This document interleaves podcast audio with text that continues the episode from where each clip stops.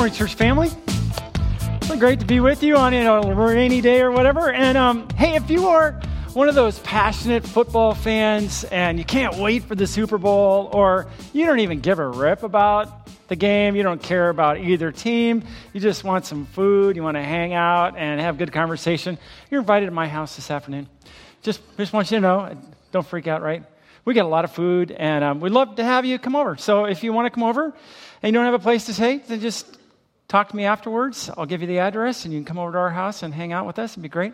I'm serious. Like some of you think, oh, he's just joking around. No, I'm serious. You can come over to our house. So we'd love to have you. So we're going to be in God's Word, even though we already closed in prayer, right? Thanks, Nate. Um, and I want you to turn your Bible open to Matthew chapter 10. We are in the, um, the last series in our series on our church's values. And this one that we're talking about this morning is seriously the most dangerous one. It's the most aspirational one. That is, we've got a long ways to go to get there individually and as a church. It's the scariest one because it's the one that we probably will resist the most and feel like, no, that's not me. And um, it is also the one I think that could be the most powerful for our spiritual journey, your spiritual journey individually, and ours as a church. So it's the value of intentional risk. Intentional risk. Now, let me just say a word. There are some of you that as soon as I mention the word risk, you're starting to freak out a little bit. And you think, wait a second, I signed up to like be a Christian or to follow Jesus because it provides comfort to me and security to me. That's, that's what I really wanted out of my faith. And I want to encourage you to say this that yes, there is great security in your relationship with God. He'll never leave you, never forsake you.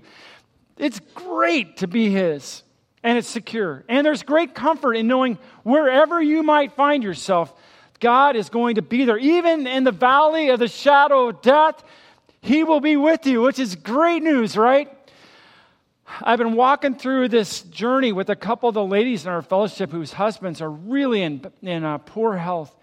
And they've got this great confidence in the Lord and His presence with them. It's really inspiring to me. And it's a privilege to walk in this journey together with people that have this confidence in the Lord. But if you signed up for following Jesus thinking that it's safe, that it's a place where you can just be comfortable, you got it wrong. There is actually a stream of teaching, both in the U.S. and in the developing world, that says if you just follow Jesus, you'll get all this blessing, and it's just about you. It's about blessing you and giving you material goods and providing for you. It's about your security and safety and comfort and riches and blessing, and that's what it's about. I'm here to tell you that's heresy. That's a lie. That's not what Scripture teaches us. Wow, I got all fired up there, didn't I? Well, it's true. And, and it really causes damage because people think that God will not call them into something that's perhaps a risk for them to get them out of their comfort zone. And so we become reflexively conscious about our own safety and about our own comfort, and we never step out in the faith steps that God is calling us to. And I'm here to tell you that we can't be that kind of church. We can't be that kind of people. We must take intentional risks, choosing to trust God's leading even when it's uncomfortable. Now, again, let me just underscore this. We have a set of unique values that track with who we are as God called us to be as a church that are really wonderful values. And we've talked about it for the last several weeks. We've talked about our mosaic culture and about family enrichment and about community impact and compelling content. These are things that God is hardwired into us as a DNA and are steering our priorities. But we also have a whole set of priorities that are simply biblical priorities that every church shares, right? Every church should, anyway, value God's word and reading it, applying it to our life. That's fundamental, right? I just want to encourage us with that. And it's fundamental that we should be a family, that we should love each other. And when we come in the morning, on Sunday morning, we should be committed to what the Bible calls koinonia. Not just, hey, how you doing? Or just eating donuts together, but actually entering into conversations that would build each other up and encourage each other to walk with Jesus faithfully this next week. We, we want to go that direction. And we want to serve together. We, we want to use our spiritual gifts. Every one of us has a unique spiritual gift, and we want together to use that and call each other out. And we want to speak the name of Jesus effectively to our neighbors. We want to, we want to be entering into evangelism. These things are central and core to all of us. We want to be committed to each other's spiritual growth. But these unique values that we've been underscoring in the last several weeks really are how did God call us as a church to step into these days, this season, together as a family of God and to move forward and prioritize these things? And even though it's aspirational, that is, we're not quite there, I'm convinced that stepping into intentional risk is really important for every one of us. It's huge for us because taking intentional risk personally and together as a church family is indispensable to our spiritual journey. That is, we can't follow Jesus without it. We, we really truly cannot follow Jesus faithfully without taking some risks and intentional risks at that. Now, for all of those of you that want to dig your heels in a bit, I'm here to tell you that there's some good news in this. And that is that God knows your reservations. He knows my reservations. He knows our fears and our insecurities, right? The things that keep us from taking those steps of faith. The first and foremost is God, what would actually happen to me? And so He gave us His word to give us strong confidence that even the worst possible thing that could happen to you, that is, you could lose your life. Let's say you go to the hub and you decide, wow, God's calling me to have this conversation with somebody. And you, mention the name of Jesus and someone turns to you and they shoot you dead. That's not going to happen, by the way. I don't think. Um, but even if that happened, you're looking at me very strange, Becca, I know. But even if the worst possible thing happened to you like that, God still has you. He still has you because, as Paul writes in 1 Corinthians chapter 15, listen, O death, where is your victory? O death, where is your sting? The sting of death is sin, and the power of sin is the law. But thanks be to God who gives us the victory through our Lord Jesus Christ. He's, he's already conquered the very worst possible fear you could have, and that is of your own death. He's, he's already spoken into that. And some of us feel like, yeah, but if I take a step of faith, even if that crazy thing doesn't happen to me, but if I take a step, a risk of faith, then I could be ostracized.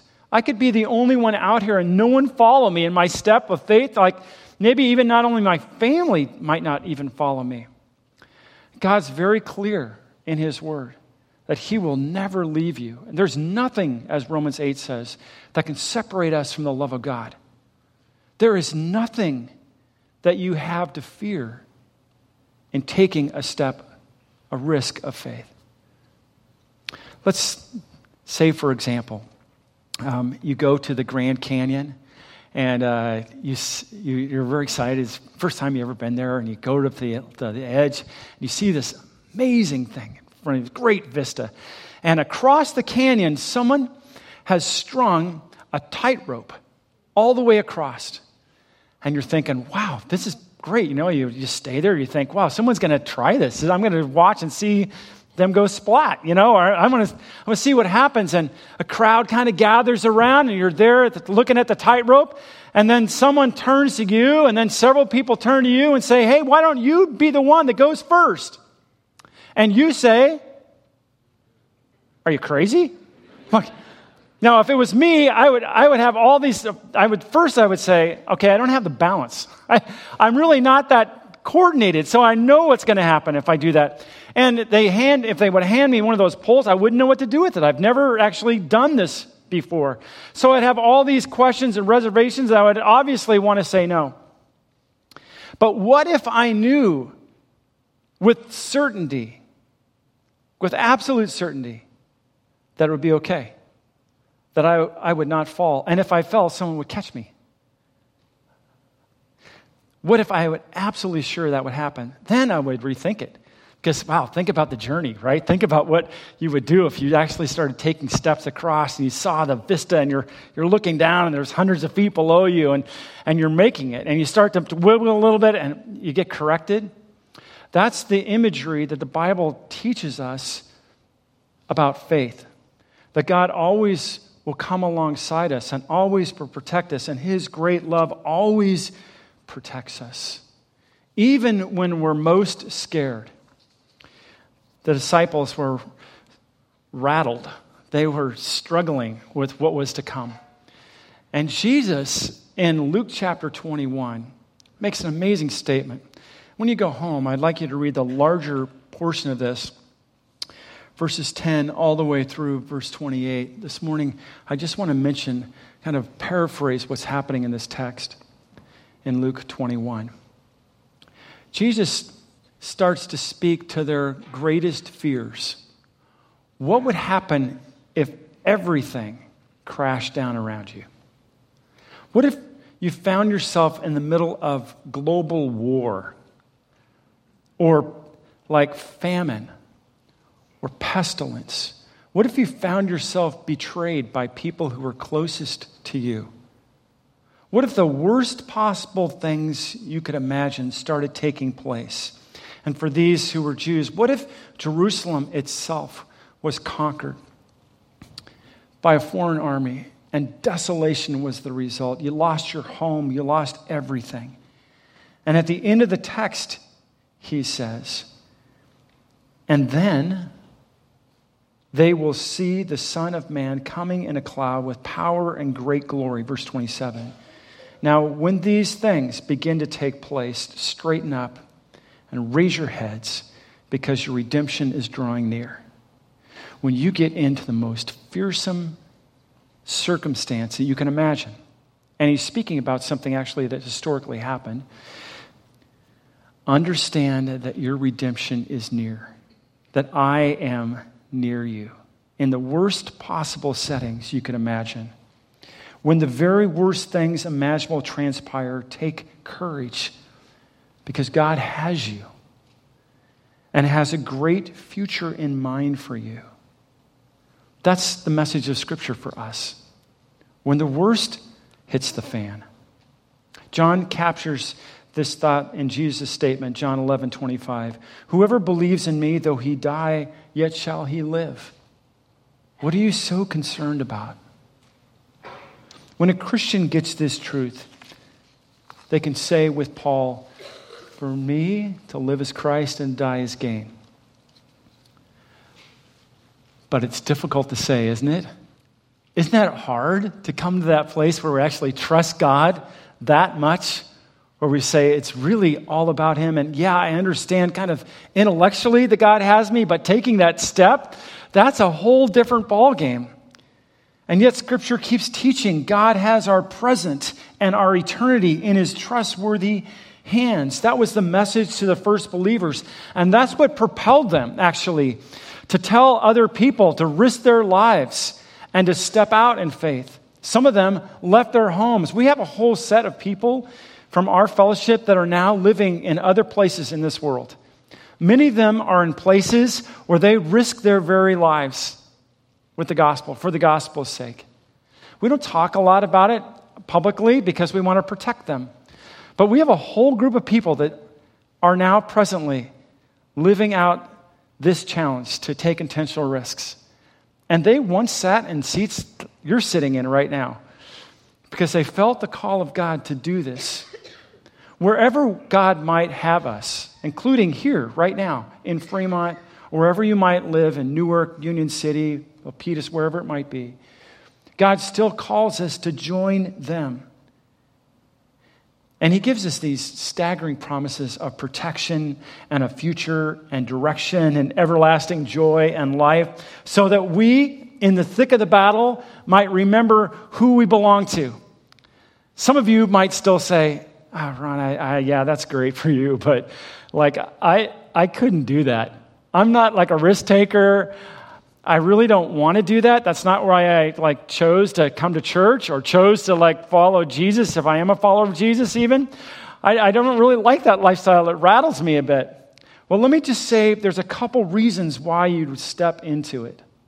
First, you're commanded to. You're commanded to be a person of faith. You're under orders, and Jesus commands you to step out in faith. I have a son who serves in the Marines. What if he would say tomorrow morning, I don't think so, when his commanding officer tells him, gives him a direct order? What happens to him? He gets in serious trouble. Some of you have served, right? You know, it's not optional when your commanding officer says, Hey, I need you to do this. Go, do this. Right? That's it's not optional. And it's not optional in the faith, although we treat it, often we treat it like that, don't we? We say, well, that's really for other people. I don't want to take an intentional risk. I'd rather guard my own safety. And there's a second reason why it's so significant for us to take intentional risk. Faith doesn't mean I chuck reason to the wind. It simply means we value obedience to Jesus over our self centeredness. We, we value obedience over self centeredness. So, um, one of the life groups I'm a part of, which I love, uh, we went to go to the warming center. I know there's several of the life groups here that you've, you've gone over the warming center, and we do this program over there that takes care of people that are in need and need, need dinner and need a place to stay. And so the warming center has been open for several weeks, and a lot of our people have been over there. It's very cool. And um, our life group signed up, and we went over there, and we had tons of food. It was great. And we were serving out food, and there was a group of people that were there eating and enjoying the food. And, and all of a sudden, my friend Alice stands up. And, uh, and Alice says, Hey, I need everybody's attention. I'm like, oh man, this is so gutsy. It's like she's t- totally taking a risk, which she did. She said, I just want you to know like how much God loves you. And it was quiet. She says, I, I want to read a couple verses. And she starts she starts giving the word to these people. It was the coolest moment. It wasn't like preachy or anything. She just was speaking from her heart. And then, so like, and the rest of our small group were looking at each other like, Alice, she's cool, right? She's taking this risk and she's like telling them about the Lord and how much He loves them. And, and then she says, Oh, and my pastor's here. He would like to pray over you. I'm like, What? I didn't volunteer for this, right? And uh, so, of course, I, you know, I got to go up and we had some really great conversations, or our life group did, because Alice was gutsy enough to say, Man, you know what? I'm going to take a risk. And that's, that's what God is calling us into a kind of lifestyle that really proclaims Jesus and takes those risks, even when we feel like the tension of not stepping out in the moment. Because we know that He's ordered us to, because we know that we need to get out of our self centeredness and follow Jesus. And isn't it interesting that almost every message of the American lifestyle and commercials preach the opposite message to maximize our comfort and our security and our prosperity, our, our financial prosperity. You deserve a break today, right? Have it, have it your way. That's not what Scripture teaches us, is it? Like, you're going to watch some of you, the Super Bowl, you're going to watch all these commercials. Some of them are going to be hilariously funny. Some of them try to be funny and fall flat, whatever. But they all have a central message, and that it's about you. It's not. It's not about you, and that's the message of Scripture. Matthew 10, these words found in verse 28 through 31. I tell you, my friends, this is Jesus speaking. Don't fear those who kill the body, who have capacity actually to even kill you. Don't fear them. And after that, have nothing more that they can do. But I warn you whom to fear. Fear him who is, after he is killed, has authority to cast you into hell. There's only one that has that authority. He's saying, Fear the Lord God Almighty, right? Yes, I tell you, fear him. Are not five sparrows sold for two pennies? So he's giving a cultural example the worth of these birds. And not one of them is forgotten before God. God knows every bird, every worm that's on the face of the earth. And not one of them is forgotten. Why, even the hairs of your head are all numbered. Fear not. You are of more value than many sparrows. God, he's saying, God values you so highly and knows you thoroughly. Yes, by all means, here's how this version says it maximize your joy. How? For the sake of love. Risk being reviled and persecuted and lied about, for your reward is in heaven, your reward in heaven is great. Risk it because God has you and has your future and has a reward out there for you. And because God values you and He's looking out for you, He knows you. So why wouldn't you risk? That's a powerful message that Jesus is telling us. Why wouldn't you trust him? Why wouldn't you step into intentional risk? If you think about it seriously, that message of intentional risk is woven throughout Scripture. Abraham is called to leave with his family, and he has no idea ultimately where he's going. He has no idea how he's going to get there or what's going along in the journey. And Scripture starts to teach out the story in the book of Genesis. Virtually, that happens to every one of the patriarchs. Every one of these people are called out to this amazing journey to risk, to step out in faith. And it doesn't stop with the book of Genesis, right? Every you can look through every book of the Bible. It happens in Exodus with all the things that happen to Moses. It happens to, to Joshua, who follows up Moses. Many of you are familiar to this message in Joshua chapter 1. It says, just, this is God speaking, just as I was with Moses, so I will be with you. I will not leave you or forsake you. I'm always going to be with you. Questions? Now, he was going to call Joshua into crazy intentional risk. But he starts with these powerful words I am always going to be with you. Verse 6 Be strong and courageous for you shall cause this people to inherit the land that I swore to their forefathers to give them. I am sovereign. I have had a plan. You are part of that plan. That's why I'm calling you into this. Only be strong and very courageous, being careful to do according to all the law. Moses, my servant, commanded you do not turn from it to the right hand or to the left, that you may have good success wherever you go. This is the book of the law. This book of the law shall not depart from your mouth, but you shall meditate on it day and night, so that you may be careful to do according to all that is written in it. That is, follow God's word. For then you will make your way prosperous, and then you will have good success. If you follow me, if you take that risk, have I not commanded you? Be strong and courageous.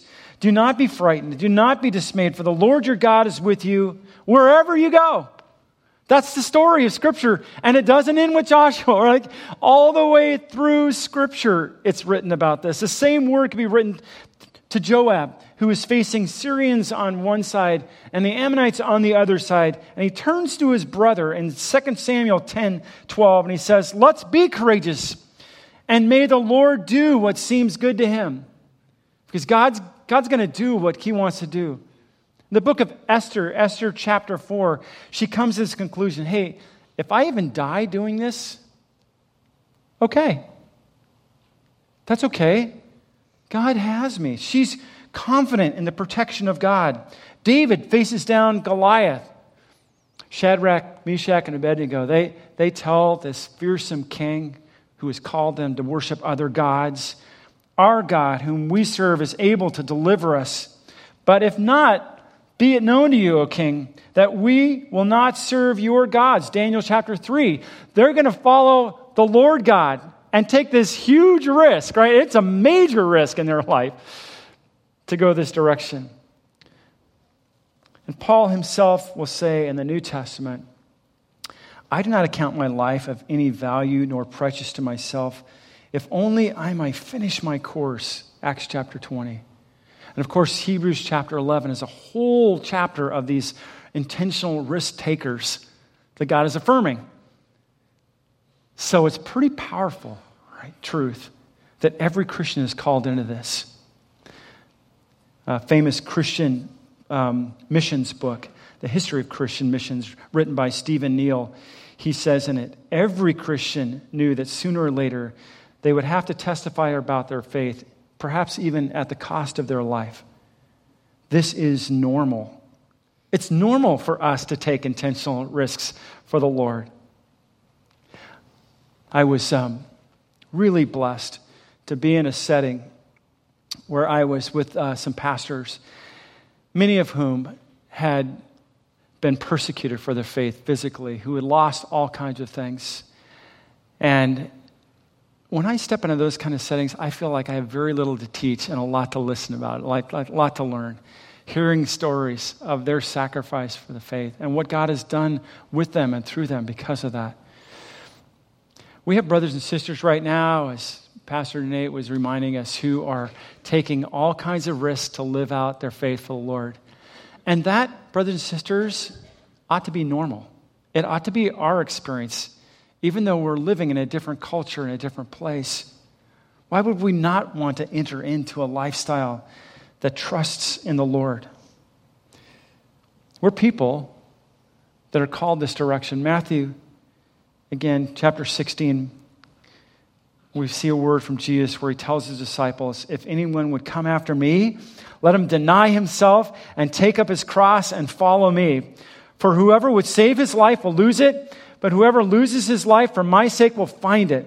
For what will it profit a man if he gains his whole world, the whole world, and forfeits his soul?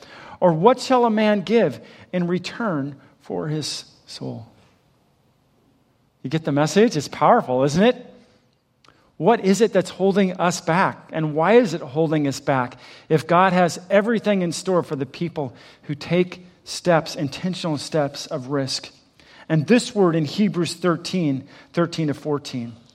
For here we have no lasting city, but we seek the city that is to come. Through him, then let us continually offer a sacrifice of praise to God. That is the fruit of lips that acknowledge his name. Lips that say yes to God when he calls us out to risk. It's hard, though, isn't it? Can we just acknowledge it, how challenging it is? Challenging it is personally, and challenging it is as a corporate body. And yet, if we say no, there's everything to lose. What intentional risk does mean is that we seek to be a church that values trust in Jesus over comfort. I thought I might heard one person say amen. In the first service, like I heard like two or three people said amen, like really quiet, and everyone's like, "Yeah, I don't know about that. That I don't know. I don't really want to step in and say affirm that because then people look at me like, okay, they're going to do it, right?" So let me repeat that again and see if I might get a little bit more affirmation. What intentional risk does mean is that we seek to be a church that values trust in Jesus over comfort. That's a scary statement, isn't it? Because some of us, all of us, have this temptation to use our faith as a security blanket as opposed to a diving board. Like, and we seek to be a church that takes risks for God's eternal kingdom over our immediate safety. Again, tough to say amen to it, isn't it? And to make steps of genuine, challenging faith over the status quo. That's the kind of church God calls us to be. That's the kind of individuals, people, men and women who follow Jesus with whole, passionate hearts that He calls you out to be. This week, not to live for your own comfort and security Valuing intentional risk means that we seek to be the kind of people that live for eternity, that dream big, and seek to follow the Lord. So let's think about the implications of that because there's a lot of implications about this, this truth from Scripture. First, all risks of faith must start within, they must begin personally. Here's what I mean God calls us out first in our own heart and our own soul to be men and women who step out in faith. He calls us that, and we have to take that step first. We have to get to a place individually where we do that before God. And I want to call you out this morning to be a person who actually prays and fasts, even toward this direction, that you would no longer live just in comfort and safety, but that you would actually take intentional risks in your walk and your spiritual journey for the sake of the Lord's glory, for the sake of people in your neighborhood who need to know about Jesus, and because it's being obedient to Scripture to be a man, a woman who does this, to start individually doing this. Years ago, um, I was reading this uh, scripture and reading another book and wrestling through this. And it had been a long season, actually, since I prayed and fasted about anything. But um, Sue and I were in a very comfortable place, and we were, um, we had family around us. We had a, a nice home. We had a great ministry. And for some reason, God started calling us out. And of course, you wrestle with that, right? You don't, you don't, you'd rather be comfortable. And um, we started praying and fasting over it and saying, God, we just want to live open handedly. I wish I could tell you that the answer to that prayer was, um, was safe, but it wasn't safe. And the result of that answer to prayer was that I lost my job. It was shocking, actually. Um, and I'd be happy to talk about the, what happened through there, but it was, God took um, this place of real security that I had, that I loved, and He took that away because he wanted to start carving in me and in my family. And uh, through a set of circumstances, we're still, I'm obviously now we're really praying, right? And calling out to the Lord. And he called us to uh, Michigan, of all places, in January. And and it was super cold. I don't know if you saw the weather reports, like, you know, what they've been saying, and the, what they said. It hasn't been this cold since, yeah, it's like since when we went out there. And God called us to this place, and um, it was like, oh my goodness, I, you know, um, and He had us. That's the great thing. He had us in His hands. And the first week I'm out there, some of you have heard me tell this story, so please forgive me, but the first week I'm out there, um, I get a phone call at church. And um, it was a family that was from another neighboring church, and their pastor was gone, and they called me and was wondering if I could come and visit them. Their dad was dying in the hospital, and they was wondering if I could come. I didn't know this family. I, I, I was brand new to the area. Now, we were living in Southern California city. It was very multi-ethnic, and it was, it was a comfort zone for us, and that was not where we were now. And so I walk into this place, and I meet the couple. They're in the hallway. We're starting having this conversation. And um, they said, Oh, by the way, you know, dad's in there. He's taking his last breaths. And the families gathered around. And you didn't know, um, Pastor, that uh, none of our family know the Lord. They're not walking with the Lord or whatever. And I'm like, Okay. Um, so I walk in the room, and they're wearing like uh, t shirts with like cigarettes rolled up in the sleeve, right? And beer commercials on their shirt, and trucker hats. And um, and the, the guys are worse. And I'm thinking, wow, I'm like not in my comfort zone. This is like so outside of my culture, outside of my, you know, what I'm used to. So that was the first thought that came to me. And the second thought was a, like a, a moment of serious conviction. It was the Lord saying to me, Ron, who's this about? What do you think this whole thing is about?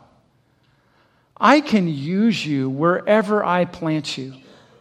I've called you right here in this moment with people that you're not like, that are outside of your comfort zone and your culture.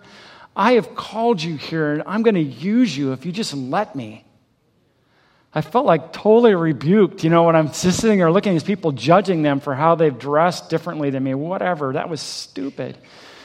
And I didn't realize that it was all about what God was doing in the moment, and He could use me wherever if I just was faithful to it. And um, we just started having a conversation. And for the next like 45 minutes, hour, we're sitting there as dad's dying. And we just started talking about the things that matter most about the Lord. And it was like I walked away from that moment totally rebuked, realizing you know what? God, God can use me wherever He wants to use me. I need to be humble enough before Him to recognize He wants me to take risks. He wants me to step out in faith. And when I don't, I miss out. I totally miss out. That when I take it, when I jump in, even if the water's cold, right? Then it's it's where he wants me and that's where he uses me. That's where life comes alive. Where my faith comes alive. And where he's calling us. So it has to happen personally, individually for me to get that. And I'm just calling you out this morning not to be satisfied with where you're at, but to actually call out to the Lord God, where do you want me to open up my hands where I've just been holding on for safety's sake? Because that's not safe. Safe is in the arms of the Lord. Safe is where He has you and where He's calling you to be. So, God, where is it that you want me right now? Maybe it's right here in Fremont. Maybe that's exactly where you've called me, and I want to live that out. Whatever I've been holding on to, though, I, I want to let go of that and be your person because you've called me here. I just call you out to, to pray and even get serious with your, your prayer life. Fast if you need to for that. And second, I want you to know that as a church, we're headed this direction. We're intentionally raising this bar for us as a fellowship. And some of it will mean um, some of our programs are going to change because we, we're passionate about reaching people for Jesus here. And we want to value Him and following Him over just being safe and doing what we've always done. You're going to see a little of that as we kind of roll out our plans before you over our Easter, what our plans are for Easter. We want to do things creatively enough to give us space and to follow the Lord faithfully so that we might reach more people for Christ, so it might be more effective for Him. We want to think and dream together as a fellowship about what we can do in ways that will call us out to step into faith and follow Him more faithfully. Amen to that? And third, um, we are just beginning a process that's really exciting, I think, for us to be praying about and dreaming about what the next 10 years is going to look like here. We don't know the answers, and certainly the Lord can change his plans wherever and however he wants to. But we're in the process of thinking about what does the next future look for us. And we have a team of people that are dreaming about that and starting to think through seriously about what that might look like and the steps that we need to take so that this community gets reached for Christ effectively. And we need you to pray for that. We need you to pray that God would be at work with this fellowship to use us as never before. Now, we have a great legacy. We have a great history of this church. We're secure in so many ways and been blessed in so many great ways. Praise God for that. But He doesn't want us just to be safe and comfortable, not for our future. He wants us to be fruitful and to do all that He's called us into. So, would you please be in prayer for that? And would you join me right now as we pray that out? Father, uh, we want to be people and we want to be a church that listens to you, that follows you, even when it seems risky. We want to do that intentionally and be people of faith. And we just open our hands up to you right now. We, we want to say yes to you. For some of us, Lord, that's really, really hard because we've held on for a long time, held on to all the right, wrong means of security, and we want to hold on to you. We want you to move us forward for your glory, for your name's sake, for the sake of people that you love deeply, that are surrounding us that need you, for the sake of your church. God, help us to step out in faith. Jesus' name we pray. All God's people said, Amen.